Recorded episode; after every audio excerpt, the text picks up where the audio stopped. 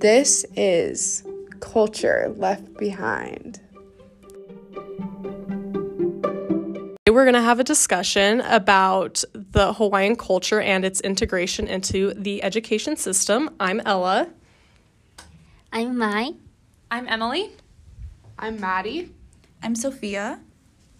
For our topic, we are focused on the effects of American education system has on the experience and reality that Pacific Islanders face, especially when it comes to racial and ethnic identity and culture preservation.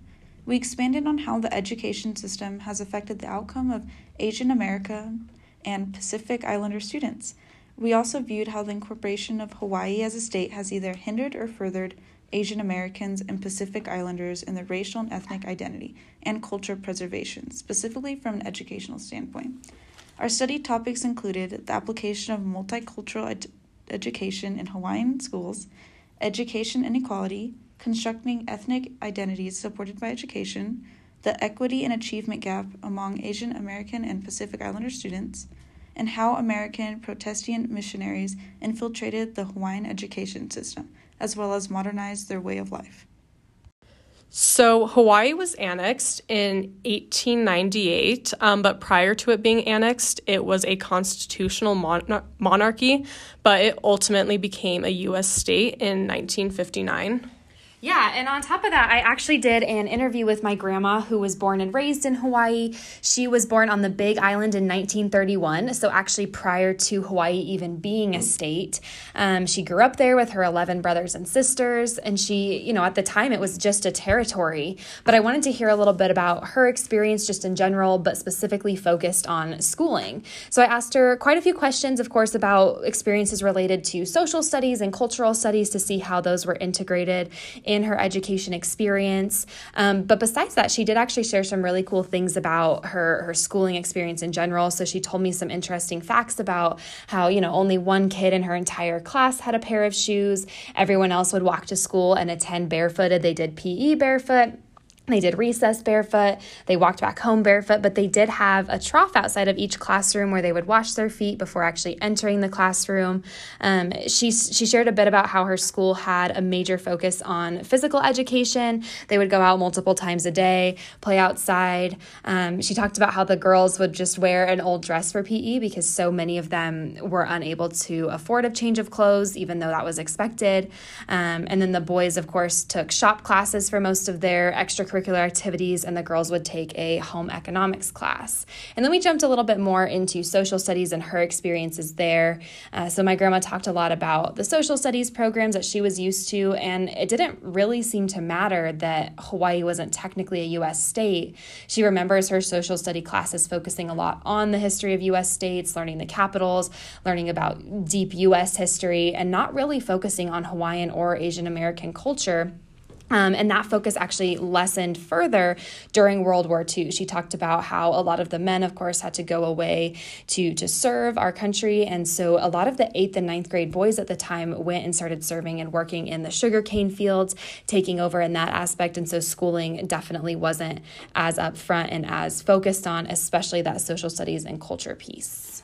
That's so interesting that your grandma said that, Emily, about how when she was growing up, she learned more about United States history in her social studies part of her schooling rather than Hawaiian history and culture because now there is a program called the Hawaiian Immersion Language Program where the teachers actually make it a point to teach traditional and spiritual knowledge and preserve the voices of native speakers as well as Hawaiian language in schools too. So it's interesting to see how in the future now we are focusing more about Hawaiian preservation of culture than in the past.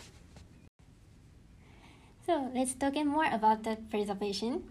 Yeah, once the native Hawaiian culture was oppressed, but in the 1970s and 80s, cultural renaissance began and hula and Hawaiian music started to be recognized and promoted more. And Hawaiian language was acknowledged as one of the two official state languages in Hawaii during this time. And in 1984, a program called the Aha Punana Leo Preschool Program started during this time. And this program supported revival of indigenous languages. And three years later, in 1987, K2 Public School Indigenous Language Program also started, and this program also support the indigenous language learning in school.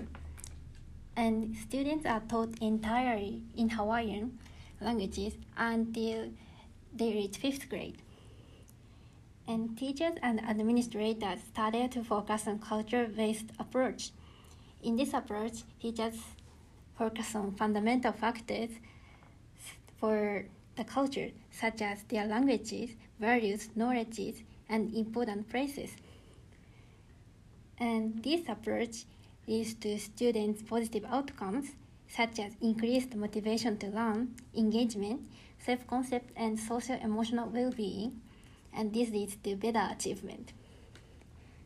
And I found the study that focus on Hawaiian music teachers' culture based approach.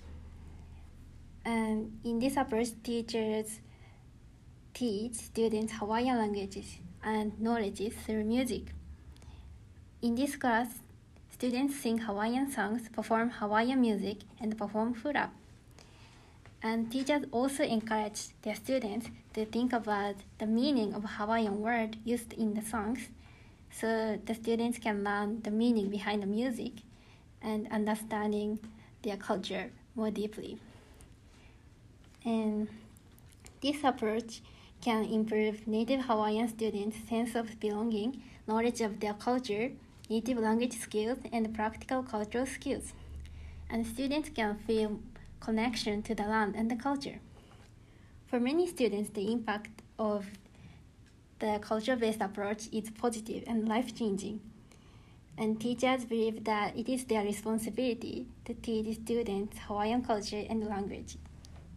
Yeah, the program that I talked about earlier, the Hawaiian Immersion Language Program, the teachers are so passionate about teaching about the culture and preserving it and the language and the um, voices of the native speakers, but there just isn't enough resources or um, actual teachers themselves to do so and impact as many people as this program should.